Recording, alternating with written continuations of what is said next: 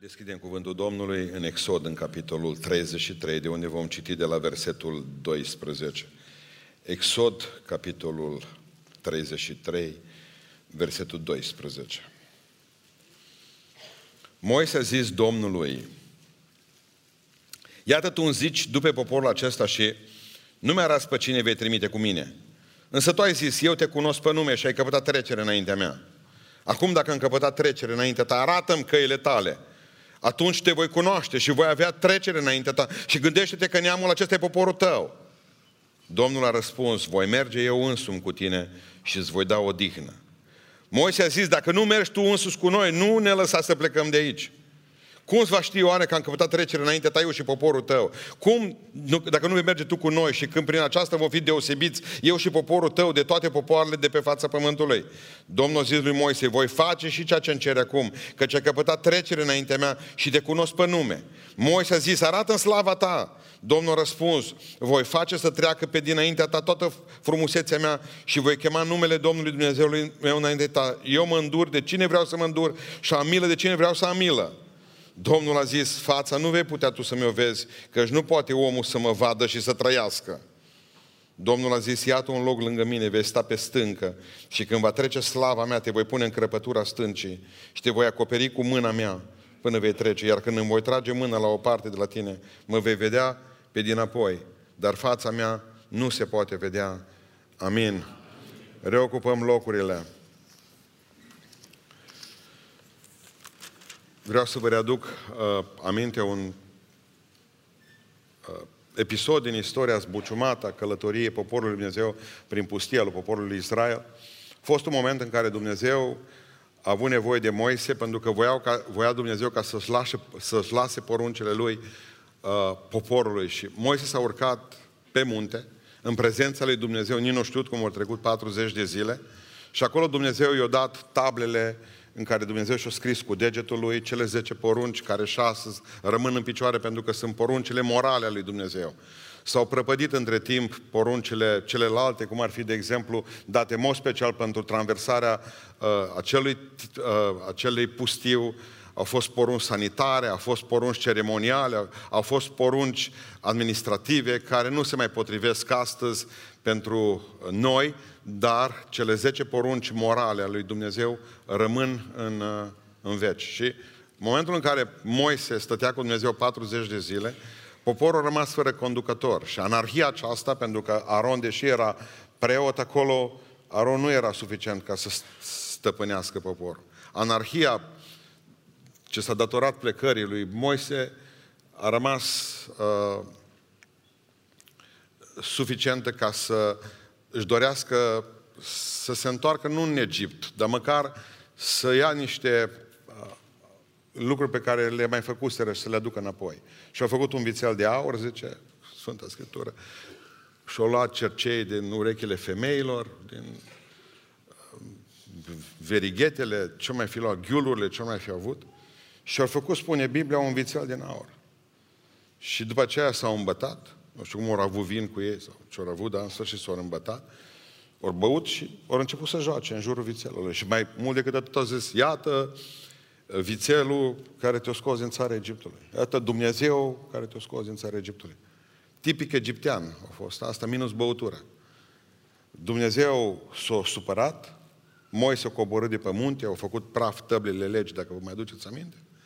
După care leviții au reșit în față la cei care au fost capii Revoluției, zice Biblia că 3000 de oameni au fost omorâți. Erau momente grele pentru Israel. Moise o ars vițelul, l-a prefăcut în cenușă, cenușa o pus-o să o bea pentru că erau cu de ochi ăștia, nu? La de ochi cenușa funcționează foarte bine. O zis: beți numai cenușa asta toată, pentru că așa vă trebuie voi, aveți o problemă. Moise, de supărat, zice la Dumnezeu: Doamne, uite, știi ce, eu nu mă mai duc cu oamenii ăștia. Uite, fă o treabă foarte bună, șterge-mă pe mine din cartea vieții și lasă-mă de unul singur. Zice Dumnezeu: nu.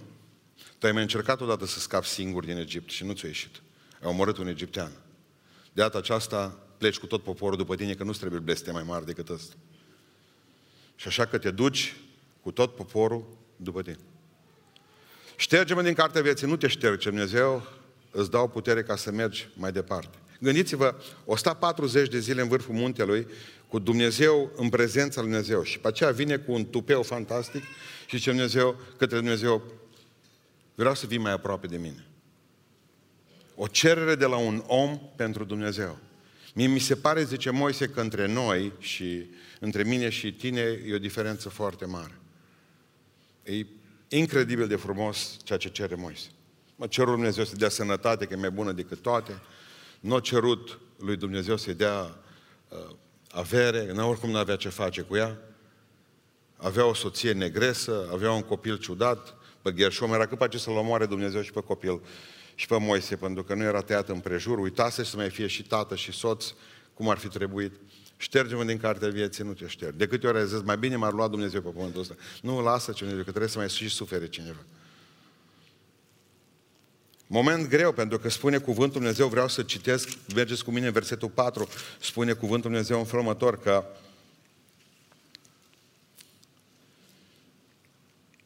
când a auzit poporul aceste triste cuvinte, toți s-au întristat și nimeni nu și-a pus podoabele pe el. Pentru că Dumnezeu spune, uite, cum spune Dumnezeu lucrul acesta, dar eu nu mă voi sui, versetul 3, în mijlocul tău, ca să nu te prăpădesc pe drum, căci ești un popor încăpățânat. Nu mă duc eu cu tine, zice Dumnezeu, zice Moise, te rog frumos să vii în fața noastră. Zice Dumnezeu, nu mă duc în fața voastră, trimit un înger, că dacă mă duc eu vă bade, nu vă vedeți. Asta a fost simplu. Și Moise zice, nu-mi trimite niciun înger, vină tu însus cu noi și mai mult decât atât te rog frumos, apropie-te de mine sau lasă-mă să mă apropiu de tine. Mai aproape de Domnul, mai aproape de Domnul. Și Dumnezeu îl lasă să se apropie de el. Spuneam de dimineață că între noi și Dumnezeu se simte oarecare răceală, oarecare distanță. Și vreau să vă spun practic astăzi, cum ne putem apropia mai mult de Dumnezeu? Cum putem să stăm cât mai aproape de El? Și Dumnezeu zice, vino lângă mine, vino să stai împreună cu mine. Când îți zice Dumnezeu asta? Vino să stai mai aproape de mine. Există niște condiții să te apropii de Dumnezeu. Așa cum există niște condiții să te apropii de albine, de exemplu. Te duci parfumat. Așa cum sunt niște condiții în care trebuie să te duci lângă un câine care mușcă. Nu te poți duce, așa cum sunt niște condiții atunci când trebuie ca să repari ceva electric. Adică, indiferent ce dorințe ai, în privința asta, sunt niște condiții să poți să accesi la dorințele cele. Dumnezeu zice, vrei să te apropii de mine, dar nu oricine poate. Tot e condiționat în afară de mântuire. Mântuirea necondiționată, te iubesc, punct. Dumnezeu iubește indiferent de răspunsul pe care tu îl dai. Dumnezeu te iubește indiferent de răspunsul pe care tu îl dai. Vei suferi nu pentru neiubirea Lui, ci pentru nerăspunsul tău. Când Dumnezeu îți spune să stai mai aproape de El? Când? Atunci când îi refuz înlocuitorul. Vă rog să fiți atenți ce spune. Voi trimite înainte, versetul 2 din 33, rămânem acolo astăzi. Voi trimite înaintea ta un înger și voi izgoni pe cananiți, amoriți, hetiți, fereziți, eviți și ebuziți. Oricare dintre noi am fi zis, uite, îți mulțumesc pentru asta. Gândiți-vă că era arhanghelul Gavril acolo, Mihail, pe care vrei îl trimiți, nu e o problemă. Și vă garantez că l-ar fi trimis pe care e mai bun. Și ce a zis Dumnezeu? Prăpădesc totul în fața ta. N-ai problemă, te duci ca pe șoseaua liberă. Oricare dintre noi ne-am fi mulțumit. O parte din poporul român s-ar fi mulțumit să zic, domnule, uite, vi-l trimit pe Arsenie Boca în fața voastră. Fi mulțumiți. Președintele de cult, mulțumiți. Patriarhul, mulțumiți. Poliția, mulțumesc cu un girofar în față. Dar Moise zice, nu, nici vorbă. Prefer să iau bătaie, dar să știu că ești lângă mine. N-am nevoie de îngeri. Spune cuvântul Dumnezeu că la un moment dat Moise avea un cort. Fiecare avea cortul în spate. Să ne înțelegem foarte bine. Și atunci cortul era casa. Casa o luai, o împachetai, o puneai în spate și o duceai mai departe. Spune cuvântul Dumnezeu tot aici că Moise, seara, când tot poporul ajungea obosit și bătea țăruși la cort, când fiecare își lua soția, socra, capra, pruncii, lucrurile care le aveau, bogățiile pe care le aveau, totul băgau în cort, aia lui. Moise, după ce făcea cortul, desfăcea ușa de la cort și zicea: te rog, Doamne, să intri aici. E cortul tău. Dacă nu vii tu aici, eu n-am cu cine vorbi la noapte. Dacă nu ești aici, eu n-am somn la noapte. Am coșmaruri. Eu trebuie să vorbesc mâine poporului tău. Dacă tu nu spui noaptea asta, ce să vorbesc? Și dintr-o dată zice: cortul meu e cortul tău. Și spune cuvântul lui Dumnezeu că o să mergem și o să discutăm despre asta mai mult. Dar acum suntem aici, zice: nu vreau! Nu vreau niciun arhanghel, te vreau pe tine. Observați cum Dumnezeu îl ispitește, că Dumnezeu nu ispitește pe nimeni. Ba da, zice Chesterton, că povestea lui odată că l-a ispitit și pe Iisus Hristos. S-a ispitit pe sine, în grădina Ghețimani. Dacă e cu putință până la urmă și-o birui Dumnezeu. Cu suferință. Oricare dintre noi încercăm să scăpăm de ea. Nu vrei să-ți trimit parhanghelul? Nu. Nici parhanghelul? Nu. Nu vrei să-ți trimit o gardă de îngeri? Nu. Nu vrei să-ți trimit un sfânt? Nu. Fiecare popor, fiecare țară are sfântul național. Nu mi-l trimite. N-am nevoie de niciun sfânt național. Te vreau pe tine. N-am nevoie de nechezol, n-am nevoie de mușama, câtă vreme este piele. N-am nevoie de nechezol, câtă vreme este cafea adevărată. N-am nevoie de rumeguș, câtă vreme este făină. Te vreau pe tine. Nu vreau niciun popă, nu vreau niciun pastor, nu vreau nimic, te vreau direct pe tine. Întotdeauna încercăm să punem ceva între noi și Dumnezeu. Și ne mulțumim cu aia. Mă, n-am reușit mult, dar slavă Dumnezeu cât am reușit am acum. Nu, zice. Te vreau pe tine. Te vreau pe tine. Dacă nu l-ai pe Dumnezeu cu tine, Moise, înțelegi lecția asta, poate să curgă lapte și miere în țara aia. Observați din nou ispita lui Dumnezeu pe ei. Duceți-vă că vă dau o țară în care curge lapte și miere. Duceți-vă! Și Moise își dă seama, bun, mă duc și pun mâna pe lapte și pe miere. Strugurii de 1 metru. Au 100 de kilograme ciorchinul. Dar fără Dumnezeu ce mănânc? Duceți-vă numai, zice Dumnezeu, că vă voi binecuvânta. Nu mă duc de aici, zice Moise. Mănânc cipsuri. Mănânc nisipul deșertului. Dar nu mă duc dacă nu vii cu mine. Și n-am nevoie de nimeni, dar absolut de nimeni în locul tău. Tu sau nimic. De aceea apele de la mare erau rele, că nu era Dumnezeu acolo. De aceea din stânca aceea nu curgea apă, pentru că nu era Dumnezeu acolo.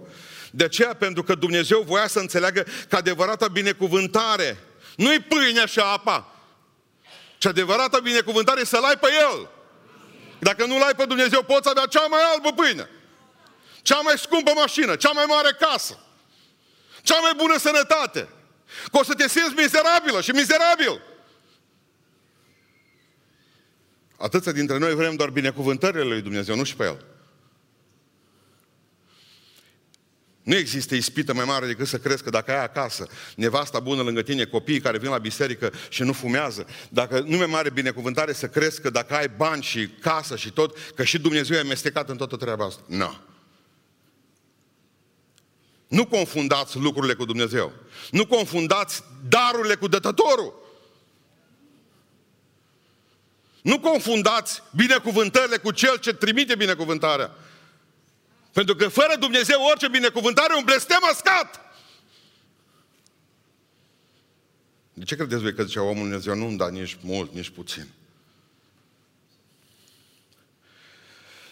Mă uit la poporul ăsta și mi-e milă de el. Când îl văd, de exemplu, că nu mai știe care e Dumnezeu adevărat. Se mulțumește cu orice contrafacere. Oricine ne minte.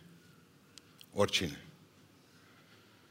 Crezi că e Dumnezeu cel adevărat în mâna ta. Și eu îl avem, cultul nostru îl are, biserica noastră îl are. Noi suntem singurii depozitari adevăratului Dumnezeu cel viu. Și când îți dai seama că e o mușama. Ani de zile. Ne mulțumim cu o statuie, ne mulțumim cu un os, ne mulțumim cu o biserică, ne mulțumim cu ceva. ne mulțumim cu istoria pe care am avut-o, ne culcăm pe asta și nu ne dăm seama că de fapt câtă vreme nu-i Dumnezeu actual, ce biserică am avut noi cândva. Vă aduceți aminte, mai adă Doamne acele zile din trecut.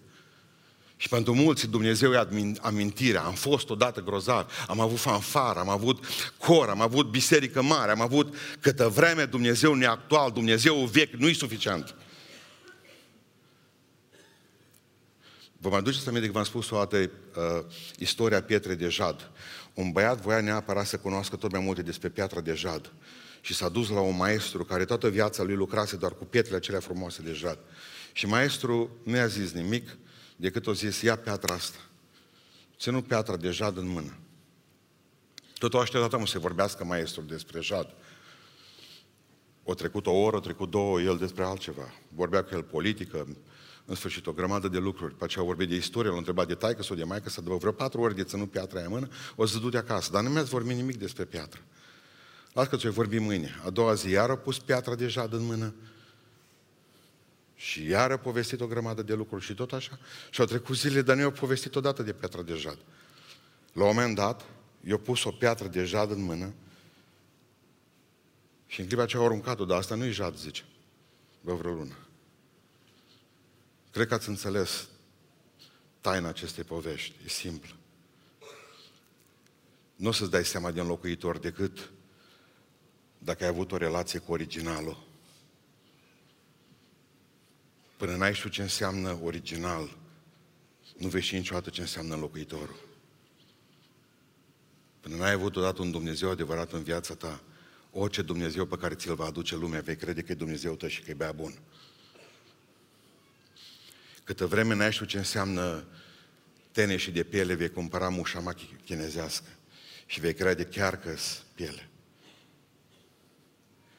Deci, voi care vreți ca să aveți o relație cu Dumnezeu tot mai apropiată, să vă ferească Dumnezeu de copii, te vreau doar pe tine. Doar pe tine. Tu să vii, nu îngerii tăi, nu minunile tale, nu vindecările tale, eu am nevoie de tine. Eu n-am nevoie de ce îmi dai tu dacă tu nu ești acolo. Dă-mi tu sau dacă vrei vino tu și nu mai dai nimic. Te vreau pe tine. Ce frumos era seara în cort Moise când știa că Dumnezeu cel adevărat e acolo cu el în cort. Dar acum urmează punctul 2. Pentru că doar atunci Dumnezeu te cheamă mai aproape de El, când îți cedezi cortul. Fiți atenți târgul ăsta făcut de Moise. Zice lui Dumnezeu, uite, îți dau cortul meu. Ați observat ideea? Pentru că Dumnezeu atunci, într-un fel, era obligat să stea lângă Moise. Că Moise nu mai avea înlocui. În Vechiul Testament, cortul însemna casa. În Noul Testament, când veți citi despre cort, înseamnă persoana noastră. Persoana noastră. Dacă se desface casa pământească a cortului nostru, trupesc, 1 Corinteni, capitolul 5. Vă mai aduceți aminte, nu? Deci când vorbim despre cort în Noul Testament, vorbim despre trupul nostru, despre persoana noastră, despre sufletul nostru, despre Duhul nostru. Ăsta e cortul nostru. Și atunci, ce vom face cu el? Trebuie să-l cedăm lui Dumnezeu. Doamne, ia-l Tu în stăpânire cortul acesta. Avem probleme cu tot felul de vicii, avem probleme cu firea pământească, e tot mai mare și mai crescută noi. Avem o grămadă de lucruri care ne sunt urcioase în viața noastră, pentru că, de fapt, noi pe Dumnezeu nu l-am chemat să vină și să ia în stăpânire cortul acesta. De obicei, îl împărțim cu tot felul de șobolani, de șoareci și de broaștea diavolului. Avem tot felul de lucruri care sunt în noi, le luăm în noi, și pe aceea ne mirăm că Dumnezeu nu lucrează în viața noastră. Păi zice Dumnezeu, stai puțin, cum să lucrezi eu în trupul, sufletul și Duhul tău când tu nu mi-ai dat niciodată voie să intru în casa ta? Când îi vom da lui Dumnezeu, mi-am pierdut toți banii. Dacă i-ai fi dat lui Dumnezeu, nu i-ai fi pierdut. Dumnezeu nu are grijă decât de banii care îi dai lui. Spune, Doamne, aceștia-s banii Tăi. Dumnezeu nu are grijă decât de persoana dată Lui.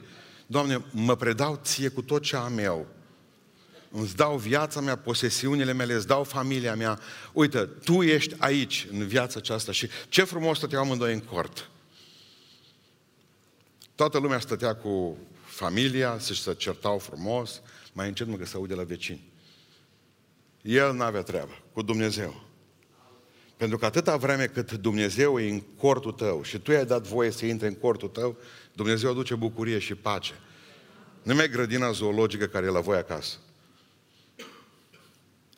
Nu mai frământările acele cotidiene, oare voi avea o bucată de pâine mâine? Păi normal ce Dumnezeu, dacă eu mănânc cu tine la masă, dacă eu stau la masa vieții tale, normal că fac eu rost de pâine, că Dumnezeu e cu provizionare întotdeauna. Dar câtă vreme nu e la masa ta, nu e în cortul tău, normal că Dumnezeu n-ar fi foarte interesat de asta. De ce? Pentru că tu vrei să-i spui lui Dumnezeu doar atât, vezi că e cortul meu, deschide puțin ușa, aruncă în plasă, aruncă în pâinea, aruncă în binecuvântările, aruncă în cadourile și du-te. Așa credeți voi că e Dumnezeu? De ce credeți că e lăptarul? În Ioan spune cuvântul lui Dumnezeu, 14:29, dacă mă iubește cineva, va păzi cuvântul meu și ascultați. Tatăl meu îl va iubi. Noi vom veni la el, culmea, și vom locui împreună cu el. Dacă mă iubește cineva cu adevărat. Și spune noi, care noi? Sfânta Treime, Tatăl, Fiul, Duhul Sfânt. Nu știu cum mai întreabă penticostale pe cineva, mă, ai Duhul Sfânt? Dacă Tatăl, Fiul și Duhul Sfânt sunt una, păi normal în momentul în care tu te-ai născut din nou și l-ai invitat pe Iisus Hristos să vină, nu vine singur, vine și cu Duhul și cu Tatăl, că sunt una. Sfânta Treime se numește biserica noastră. Nu uitați asta. Intră înăuntru și noi vom veni la el și vom locui, spunea Dosoftei, vom cortul lui, că așa se zicea acolo. Vom sta în cortul lui. Ce lucru să-l ai pe Dumnezeu în casa ta. Păi în momentul în care vine satana la ușă, normal trimite-l pe Dumnezeu să deschidă. Care-i treaba? Ce cauți aici? Marș! De ce credeți voi că fiecare deschidere a ușii noastre e satana pe noi și ne face o grămadă de probleme și frământări? De ce? Pentru că Dumnezeu în casă. Păi dacă te-ai dus tu și ai deschis, să-ți fie de bine.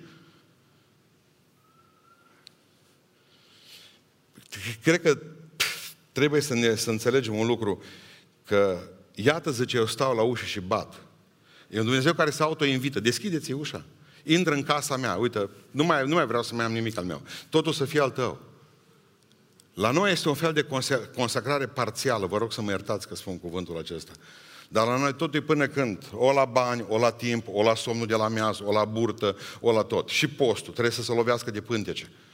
Undeva. Dumnezeu este bun câtă vreme nu ne încurcă socotelile.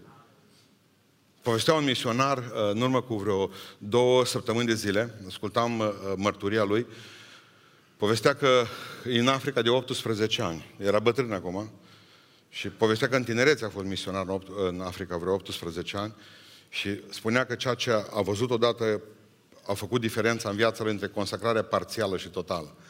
Noi eram săraci, lipiți pământului acolo. N-aveam relații cu nimeni, povestea misionarul acesta. Voiam să clădim o biserică în satul acela, n-aveam niciun ban, absolut. Am început să le spun la oameni în biserică, hai să avem biserica noastră, hai să avem biserica noastră. Și la un moment dat, o dat fiecare, $1, $2, pe cum strângeau săracii banii și munceau pentru banii și își dădeau și mâncarea pentru banii, pentru biserică. Strânsese, zice, vreo $12. La un moment dat, o soră tânără, deci o negresă, vine și ne dă $40. Zice, am venit cu bucurie. Zice, mai ne trebuia vreo $30, cu $100 construiam biserica. De unde e atâția bani? Zice, Domnul mi-a dat. 2 zile mai târziu am aflat de unde avea bani, $40. Se vânduse ca sclavă, deși era femeie liberă. Se vânduse ca sclavă la un stăpân care avea mult de lucru acolo, nu știu ce plantații, și l-a rugat pe ăla să-i dea banii care trebuia, $40 pentru slujirea ei pe 8 ani de zile. Vă rog să-mi dați, 8 ani de zile. O venit și-a pus bani în față și ea s-a dus la aceea pentru că era sclavă. Și atunci am învățat, zicea misionarul respectiv, ce înseamnă diferența între consacrare parțială. Noi ne-am consacrat parțial. Fiecare dă $1, o vită, o vițică, ce mai avem pe acasă, pentru Domnul. Ne dă mașina. Ai consacrare parțială. Femeia aceasta și-a spus tot.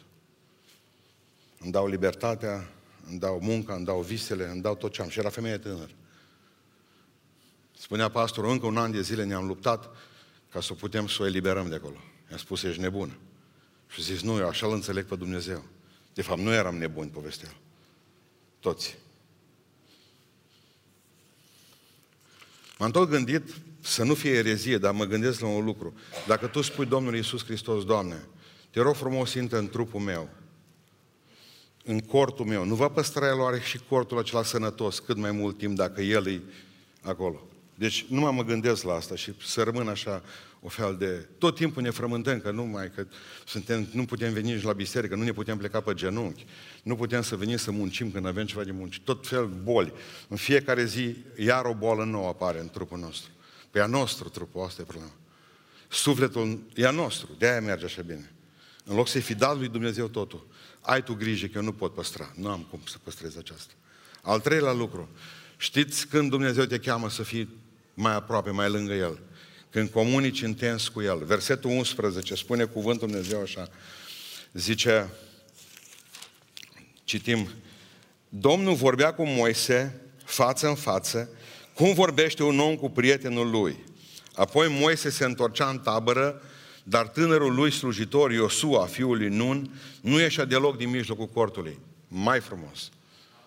Mai frumos. Moise ieșea doar atât că să dea porunci, se întorcea înapoi la Dumnezeu. Iosua nici nu mai ieșea afară. Atât de mult îi plăcea părtășia cu Dumnezeu. Și comunicau. Mulți creștini vorbesc cu Dumnezeu, dar Dumnezeu nu vorbește cu ei.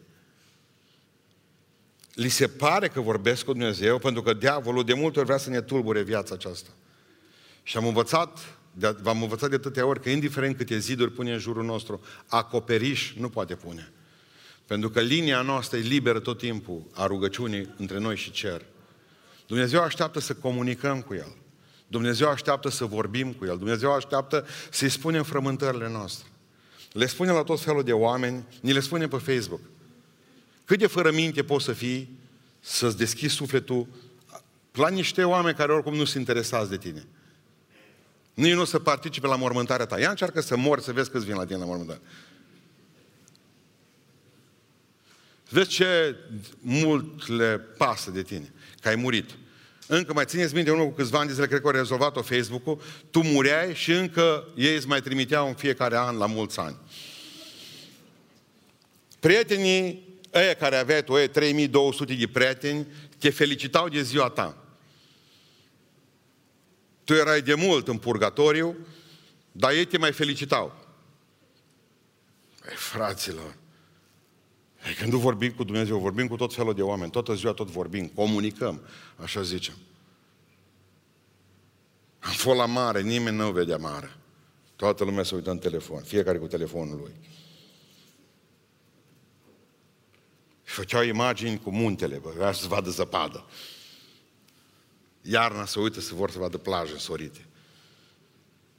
Nu ne mai este, nu mai comunicăm cu Dumnezeu, nu mai vorbim cu El. Dar am o problemă, am o frământare, am o nelămurire. Nu era o vorbire meșteșugită. Vorbea, știți de ce zic evrei că vorbea cu un om, ca un om cu prietenul lui? Măi, când te întâlnești cu prietenul tău, nu te gândești să faci un discurs înainte cu un ceas. Nu, acum să vezi cum o să fac o introducere, după aceea îi fac un cuprins și la sfârșit fac chemare. Deci, prietenul, băi, soare, probleme? Păi te duci și spui, direct, învățați-mă să mă rog, pastore, n-aveți carte de rugăciuni, cum îți zic să te învăț să vorbești cu El? Eu să te învăț să vorbești cu El.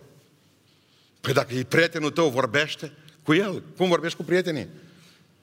Atât ne interesează forma rugăciunii, că nici nu mai rugăm. De groază ca să nu ne norocem forma.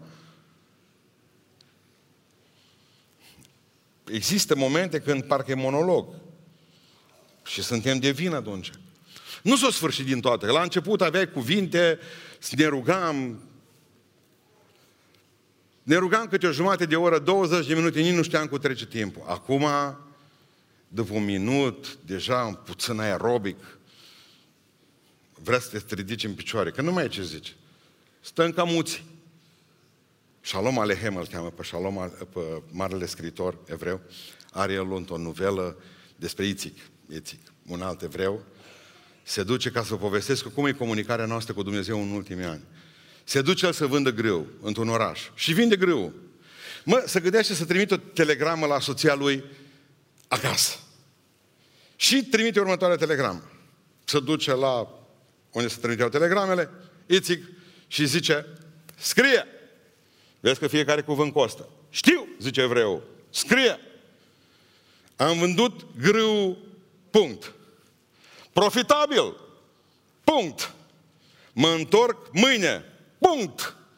Te îmbrățișez cu dragoste, punct. Ițik, punct. 4 ruble 20. Stă și se gândește. Hai să mai citesc o puțin telegrama asta, zice. Păi eu sunt prost? Ce nevoie am să-i spun că am vândut grâu? Dar nu știa ce comerciant am dus eu. Taie pe ăsta am vândut. Taie pe ăsta am vândut. După aceea zice, grâu.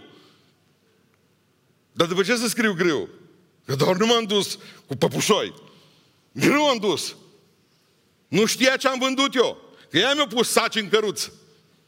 Taie și grâu. Cuvântul profitabil. Am vândut grâu profitabil. Dar eu sunt cel mai bun comerciant de la mine din oraș. Cum știa că o să-l dau în numele Domnului Iisus? Taie și cuvântul profitabil. Mă întorc mâine acasă. Dar când să mă întorc? O lună? Mă duc în concediu? Taie și mă întorc mâine acasă. Taie și acasă! Unde să mă duc în altă parte? Nu s-o căsători cu ea. Taie și acasă. Te îmbrățișez cu dragoste. Ițik. Păi dar nu știa că o iubesc. Taie și te îmbrățișez. Mai rămânea cu dragoste Ițik. Dar nu știa că o iubesc foarte tare. Cum aș putea să o îmbrățișez altfel? Doar nu-s criminal în serie. Taie și cu dragoste. O mai rămas Ițik. 50 de copeici, zice ăla, o mai rămas. Trimiți o telegramă cu Ițik. Atât. Așa sunteți în comunicarea voastră cu Dumnezeu. La început, dar nu știe Dumnezeu că am nevoie și de aia. Dar nu știe Dumnezeu că îl iubesc. Dar nu știe Dumnezeu că-s băiat bun și că vin la biserică. Dar nu știe Dumnezeu că-s descurcăreț. Dar nu știe Dumnezeu că... Dar Dumnezeu vrea să petrești timp cu El, asta n-ai priceput tu. Dumnezeu toate le știe. Că așa le știe de bine că n-ar trebui să te mai rogi. Dar Dumnezeu nu vrea să te rogi tu ca să audă El. Ci Dumnezeu pur și simplu vrea să-i trimiți o telegramă lungă. Plătește El. De dragul comunicării îți cere Dumnezeu să te rogi. Nu de dragul nevoilor tale. Asta le știe. Vorbește cu El, spune, uite, asta e... Și Moise vorbea în cort, bătea vântul de seară, vorbea cu Dumnezeu ca un prieten. Eu, zice Moise, mă duc să mă culc. Așa vorbea cu Dumnezeu. Ce nu ieși din cort, vezi că ne-am mai certat pe chestia cu îngerul. Să nu mă părăsești amul la noapte, că dracul intră în subconștient când dorm. Și visez tot șerpi. Nu mă pot uita a dormi. Rămâi, că nu mă pot uita a dormi. Rămâi cu mine și în subconștient. Că mă scol câteodată tulburat și toată ziua nu-s bună de nimic. Pentru că eu coșmăresc în ultimul timp. Rămâi cu mine. Și trezește-mă tu dimineața. Dă-mi științări, cum zicea omul Dumnezeu în timpul nopții. Dacă trebuie să mă rog pentru cineva. Și dintr-o dată dorește să-i vadă slava. Vreau să te cunosc mai mult. După ce o sta cu Dumnezeu pe vârf, pe munte, vreau să te cunosc mai mult. Nici unul n-a mai fi cerut după 40 de zile. După ce am fi stat în arșița lui Dumnezeu. Știți cum a venit de acolo? Țineți minte cum a venit de acolo cu fața? Cum era? Arsă. Poporul zis, strălucea fața. Băi, Moise, Moise, du-te, acopere-te. Și-a pus maramă pe față. Pentru că oamenii nu puteau să privească fața lui Moise. Care dintre noi am fi vrut o experiență și mai apropiată cu Dumnezeu? Și totuși Moise zice, vreau să-ți văd slava. Dar ce-au văzut pe munte? Zice că erau tunete, fulgere, foc, o grămadă de lucruri în vârful muntelui și Moise era acolo. Nici nu știu că o trecut 40 de zile. Și dorește să-L vadă pe Dumnezeu mai de aproape. Nu vă mulțumiți niciodată cu asta. Nu puteți avea mai mult din Dumnezeu, dar puteți da mai mult din voi până la sfârșit. De fapt, apropierea asta de Dumnezeu înseamnă ultimul pas, o mai rămas un centimetru între mine și Dumnezeu. Nu te mulțumi că doar un centimetru între tine și Dumnezeu, că în centimetrul ăla se strecoară Satana. El e maestru a să face gros, lat, înalt, slăbuț, frumos, urât. Nu lăsați niciun centimetru de despărțire, că vă garantez că acolo se va duce diavolul. Nu, pe munte a fost experiența lui Dumnezeu extraordinară. Nu, mai aproape, vreau să-ți văd slava, zice Moise. Ce Dumnezeu, eu nu pot să-ți arăt fața mea. Tu ce ceri acum? Că fața mea, zice Domnul, este dreptatea. Eu nu pot fi drept cu tine, că te omor și pe tine. Zice, poți să-mi vezi doar spatele, care înseamnă bunătatea mea, ce Dumnezeu. Și ți arăt reflexia spatele meu. Știți ce spune cuvântul Dumnezeu? Că fața lui Dumnezeu nu o să o vedem decât acolo sus. De ce acolo nu mai funcționează asta. Nu vrea să fie drept cu noi. Vrea să fie plin de dragoste și de bunătate cu noi. Vedem doar reflexia feței lui, dar fața lui nu o vedem. Până când îl vom vedea față în față, acolo în slava lui măreață. Mai țineți minte cântarea. Că așa spune în Apocalipsa și în seara asta voi citi, vor sta în fața lui Dumnezeu. Bătrânii stăteau în fața lui Dumnezeu. E minunat când vom înțelege lucrul ăsta, că îl vom putea vedea față în față. Și vom putea vedea slava Lui, spune cuvântul Dumnezeu. Dar pentru asta va trebui să ne pocăim cu adevărat. Asta e condiția obligatorie. Și știți ce e pocăința? E să mă duc la baptiști. Nu. Pocăința sunt niște pași practici, pocăința. Și vă rog să vă duceți tot cu mine în Exod, în capitolul 33, acolo unde am fost astăzi. Că poporul când a auzit că nu-i pocăit, a zis că vrea să se pocăiască. Și vă rog să vedeți versetul 4 împreună cu mine. Ce înseamnă pocăință? Când a auzit poporul aceste triste cuvinte, toți s-au întristat. Pentru că pocăința începe cu o mare întristare personală. Doamne, viața mea nu e bună. Îmi plâng păcatul meu și al familiei mele, îmi plâng păcatul țării mele. Pe câtă vreme tu te bucuri de tot ce se întâmplă aici și ești mai trebuie. Nu. Aștept să se pocăiască alții. Câtă vreme n-ai plâns, nu te-ai întristat, nu ți-ai dat cu capul de... n-ai dat cu capul de pereți, nu ți-ai sfâșiat hainele de pe tine, nu ți-ai pus cenușă în cap. Mă doare de păcatul meu, zicea omul Dumnezeu, mă doare. Nu te-o duri niciodată și vrei să-i ducă Dumnezeu în cer. Pocăința adevărată începe cu o întristare adevărată. Din păcate la mulți dintre noi, întristarea asta a luat loc unei morcoveli, care continuă și după pocăință în biserică. Ca să părem triști, ca să dăm bine. Ca să fim serioși. Asta e cuvântul. A fi serios. Cu morgă, cu blazon înaintea lui Dumnezeu. El care a stat dezbrăcat pentru tine pe Golgota cu barba mulsă și scuipat. Trebuia să zică, domnule, cu frac. Și nu mă duc să stau, să îndur moartea aceasta. Avem ceva în noi de domni. Dar de domni e răi, nu de domni e buni. Cum adică să mă duc acolo să mă umilesc? Sper că nu o să-mi spuneți să fac lucrul ăsta. Sper că nu o să mă chemați în față. Sper că nu o să puneți camerele video pe mine. Nu, Doamne. Lăsați că au fost camerele video pe dumneavoastră câtă vreme ați dansat în toate felurile.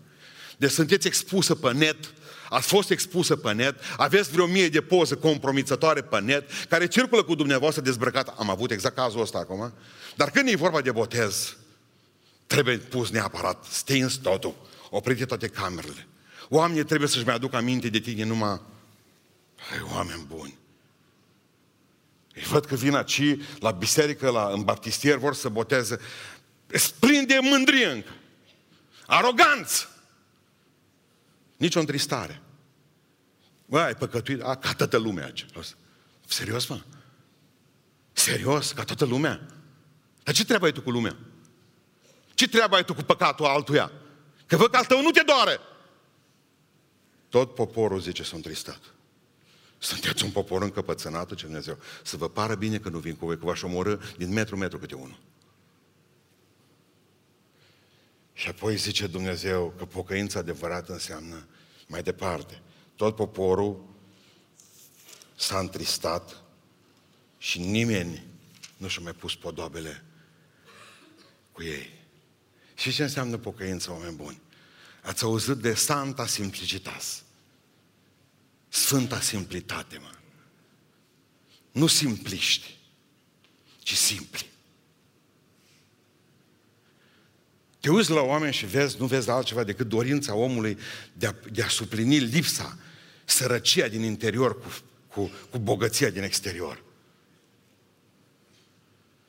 Să epateze, să iasă în evidență cât mai tare aranjat exteriorul. Și dă-i cu aur pe el și dă-i cu tot felul de lucruri ca să arătăm noi, pocăiță, că nu suntem vorba bihorenilor cu dușmă. Avem și noi mașini tare, avem și noi ce umbla, avem și noi... Și ne... Ce ziua, bună ziua! Nu poți suplini lipsa din interior, aia e săracă, mă, interior, e săracă, interior. Altfel mori într-un costum de 5.000 de euro. Atâta mândrie și atâta vanitate pe noi, să fim mai grozavi decât alții. Trebuie să facem un concurs acum. Cine spală mai repede toaletele noastre? Eu, mă? Spăl o toaletă? Eu care am 8 clase și dacă Dumnezeu ajută, eu voi lua și bacalaureatul? Voi face liceu și voi lua și bacalaureatul, eu să spăl o toaletă? Atâta mândrie noi. Atâta umflăciune noi, atâta concurs, care are casa mai mare, care are mașină mai mare, care are nevasta mai slabă, mă. E o competiție în care copiii trebuie să ia droguri pentru că toată viața lor n-am făcut altfel decât să-i comparăm cu alții. Și ne-am dorit după aceea ca să avem niște clone ale noastre. Dacă n-am reușit noi, să reușească ei. Am făcut niște monștri din copiii aceia și s-au ratat după aceea. Și își pun capăt vieții. De ce se omoară tinerii din România tot mai mult? Știți de ce? Pentru că părinții se umflă, mă. Și vor ca să aibă, ca pe vremuri, pitbulii. Versetul 7. Deci pocăință, haideți să înțelegem că e practic. În primul rând spune Biblia, pocăință înseamnă întristare. Mă doare de păcatul meu. 2. Renunț la vanitate, renunț la podobe, renunț la tot și exterior și vorbă și fizic și spiritual acum. Frumos e omul de dinăuntru, zicea Sfântul Apostol Pavel. Nu mai mințiți. Pe cine încercăm să mințim toată ziua?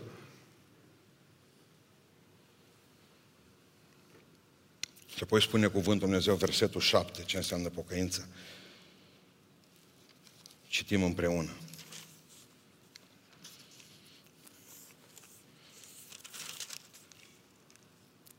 Moise a luat cortul și l-a dus afară din tabără la o depărtare care oarecare și l-a numit cortul întâlnirii.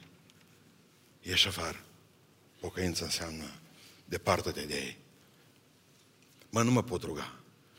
O zis, că aici era problema cu Moise. Și-a pus cortul, l-a pus pe Dumnezeu în cort, l-a pus pe Dumnezeu în cort și Moise se ruga, dar nu putea. Ăia cu manelele în jur. Ăia erau cu antena 3. Ce să te rogi? Ce să stai cu ei, că auzeai că spun bancurile acelea iarăși, că te chemau la băute în celălalt cort? Și a zis Moise, eu trebuie să ies afară. Și a scos cortul și l-a mutat mai încolo. De fapt, pocăință înseamnă să-ți iei cortul și să-l muți mai încolo. După ce te-ai întristat bine, după ce ai renunțat la vanitate, mută-te puțin. Ne omoară ăștia dacă mai stăm în mijlocul lor. Încet, încet ne omoară. Dacă îți băga de seamă, ne omoară pe aici, pe margine, ne omoară pruncii, ne omoară mintea, ne omoară timpul liber. Am dreptate. Ăștia ne omoară până la urmă. Ăștia praf ne fac.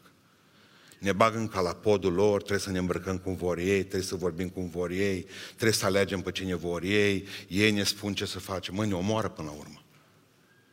Trebuie să ieșim mai... O bună bucată, zice, distanță oarecare. Ce-i pocăință până la urmă? Vine la mine în urmă cu o lună de zile o soră. Zice către mine, pastore, zice, nu mai pot trăi.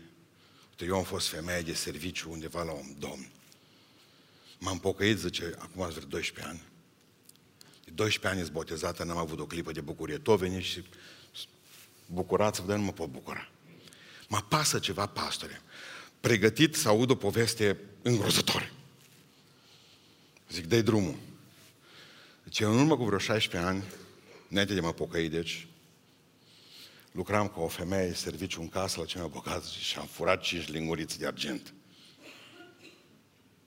5 lingurițe de argint. De 16 ani. Și de 12 ani te mustră asta. De când te-ai pocăit, tu n-ai putut cânta cum trebuie, tu nu te-ai putut ruga, tu n-ai putut, tot timpul numai linguriți. Cu ele te-ai culcat, cu ele te-ai trezit, lingurițele în cap. Îți părea rău, îți părea că ești o hoață nenorocită. Și zic, de ce nu le-ai dus? De ce nu le-ai mai dus înapoi? Era simplu, te duceai la proprietar, în urmă că câțiva ani de zile am lucrat la dumneavoastră, uitați, eram în lume păcătoasă, hoață, am furat lingurițele, vi le aduc înapoi pentru că vreau să am sufletul bun. Dar zice, a murit proprietarul. Bun, a murit proprietarul, observați, a rămas cineva în casă, prunci, are un băiat, zice, dar du-te la băiat. Du-te și spune, uite, taică-te povestea cu tata. Să duce vreo 4 metri să întoarce dintr-o dată. Și pastorii mă gândi la ceva. Li dau la biserică. Observați? Spălarea de bani.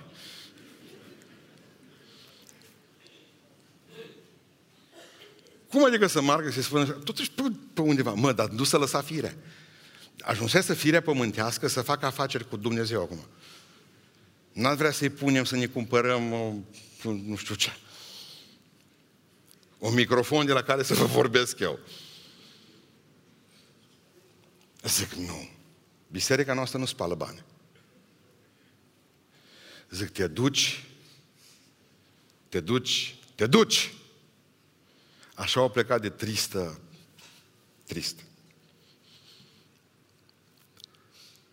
În prima zi nu mă sună, în a doua zi nu scrie, în a treia zi zic, asta rămâne și cu lingurițele. Aproape că îmi părea rău că nu le-am luat.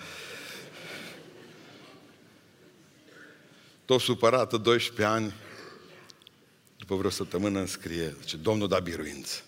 De atunci nu mai contenește să-mi scrie cât de liberă e în Hristos. 12 ani, pentru 5 lingurițe de argint, hai să zicem 3 milioane de lei, 300 de lei, jumătate pensii de moț. 12 ani, pentru că n-ai avut curajul ăsta să te pocăiești. Că pocăința înseamnă restituire. Că diavolul te ține cu un ac. Te prinzi de nas și te duce unde vrea el. Pentru ce?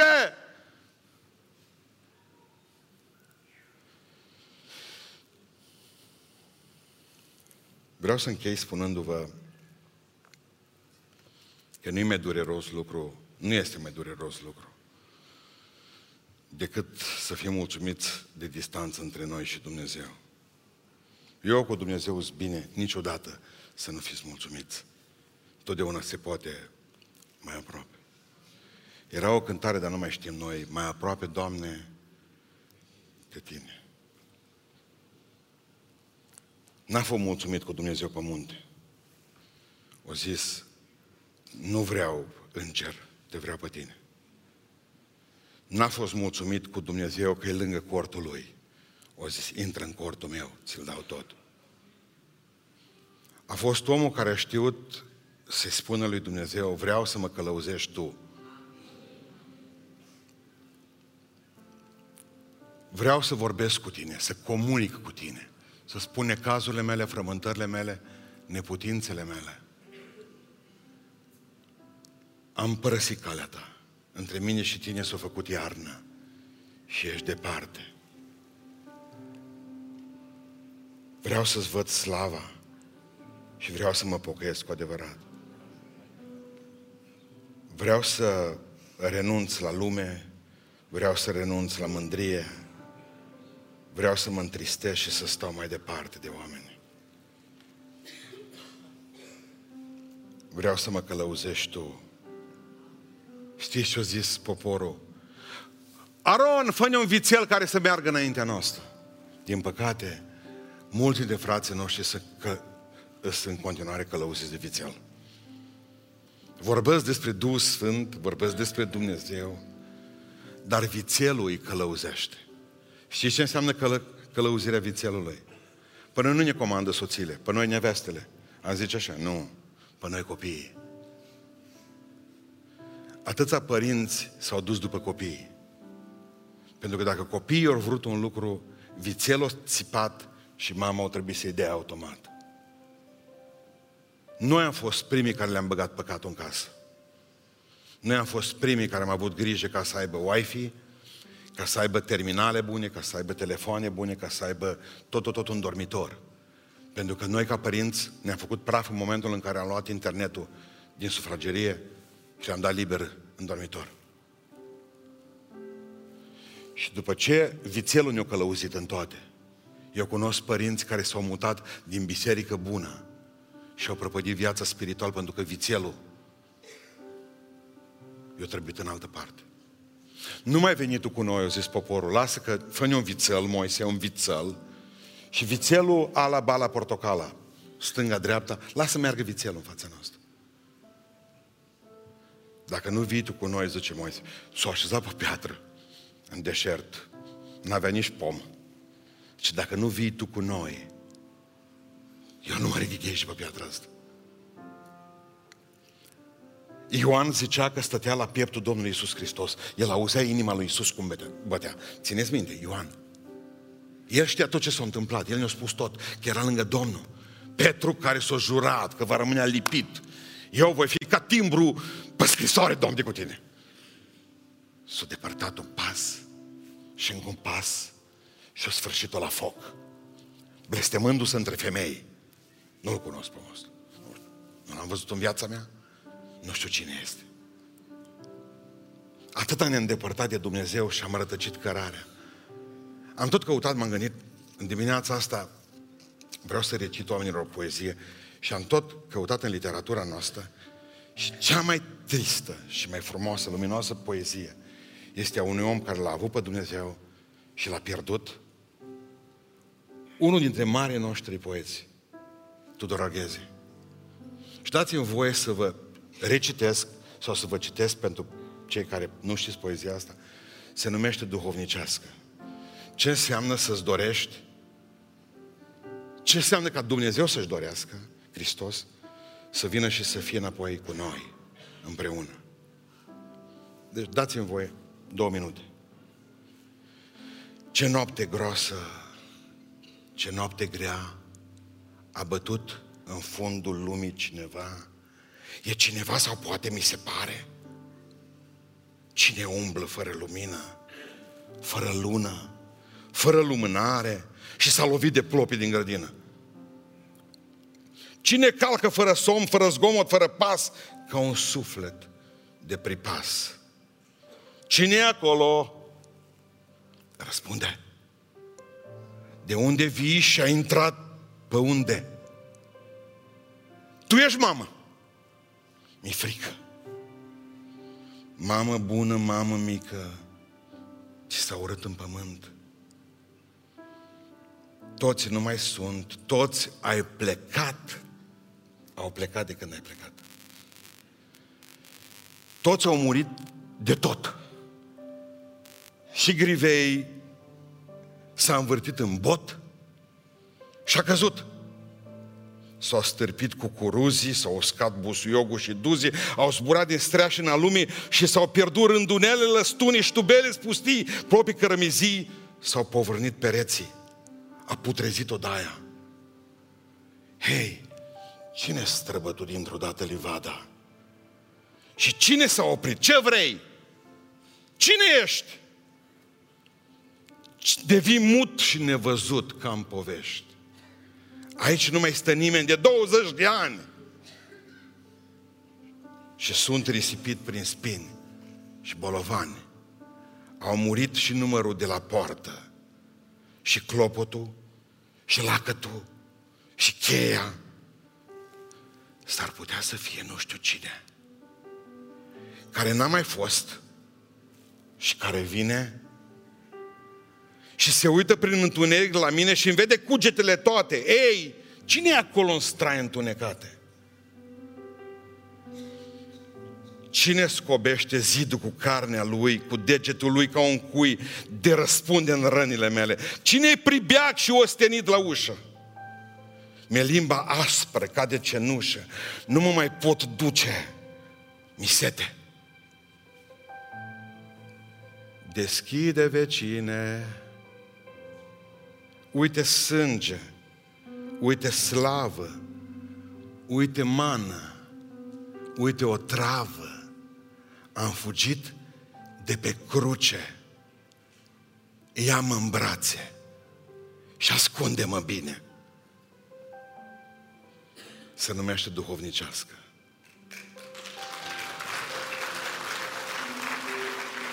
Așa suntem fără Dumnezeu. Asta e dorința Lui. Ia-mă în braț și ascunde-mă bine, că-s pogorât de pe cruce. Nu mai pune între mine și tine depărtare. Ca Moise, vină în cortul meu în dimineața asta. Vreau să plec cu tine acasă. Ne ridicăm în picioare. Și spunem Domnului în această dimineață: Tată Ceresc, vreau să-ți văd slava. Amin. Dar pentru asta, Tată, nu vreau niciun locuitor. Te vreau pe tine. Îți cedez cortul astăzi, îți cedez persoana mea, posesiunile mele, viața mea, tot ce am. Și, Doamne Dumnezeule, vreau să comunic mai mult cu Tine. Cum vorbește un prieten cu prietenul lui? Iartă-mă că nu mai am cuvinte, că tot am tăiat din telegramă. Te rog, ajută-mă în dimineața aceasta să mă pocăiesc cu adevărat. Să mă depart de lume. Să mă despart de păcat. Să stau mai aproape de Tine. Te rog, nu trece pe lângă cortul meu. Iată, eu stau la ușă și bat, zice Duhul Sfânt, în Sfânta Scriptură. Și Hristos același lucru zice: deschide. Deschide ușa. A venit cu mana, a venit cu sângele Lui, a venit cu cuvântul Lui. Ia-L în brațe și ascunde-L bine. Nu vrea să plece de la Tine. Ne rugăm cu toții Domnului, amin.